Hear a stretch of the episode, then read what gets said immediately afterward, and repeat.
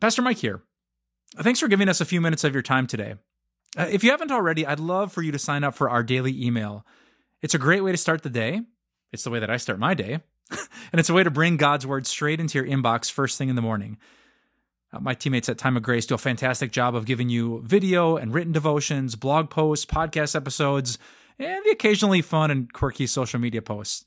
And all of it's to encourage you with God's amazing word. Just go to time of grace dot org to sign up today. I'm not sure if you're aware of it. Today is Christmas Day, and we as a Western culture have not celebrated Christmas until about four hundred years after Jesus' birth. Up until that time, Easter was the main holiday. But even from the beginning, Christmas is kind of about opposites. We have the darkness outside and then the light of the fire and the light of the Christmas lights. That's kind of how John talks about it. He doesn't have a manger and the whole scene. In John chapter one, he says this, "The Word became flesh and made his dwelling among us."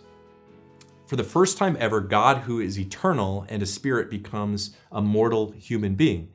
And I think that's kind of the beauty of Christmas, this, this, this complexity of it, the opposites of it, that for the first time ever, we have um, God who is lasting forever now becomes mortal, that, that God who is all-powerful finds weakness, that there's grandeur in a stable.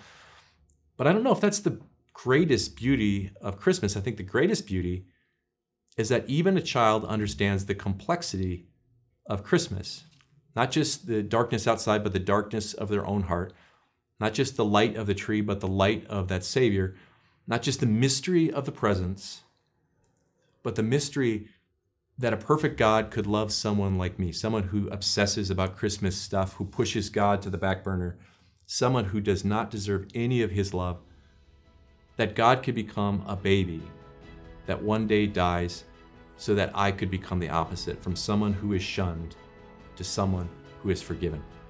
Now that's what makes Christmas merry. Let's pray.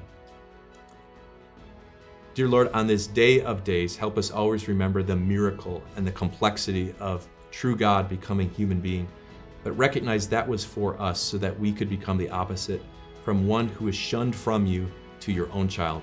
We ask this in your name, amen.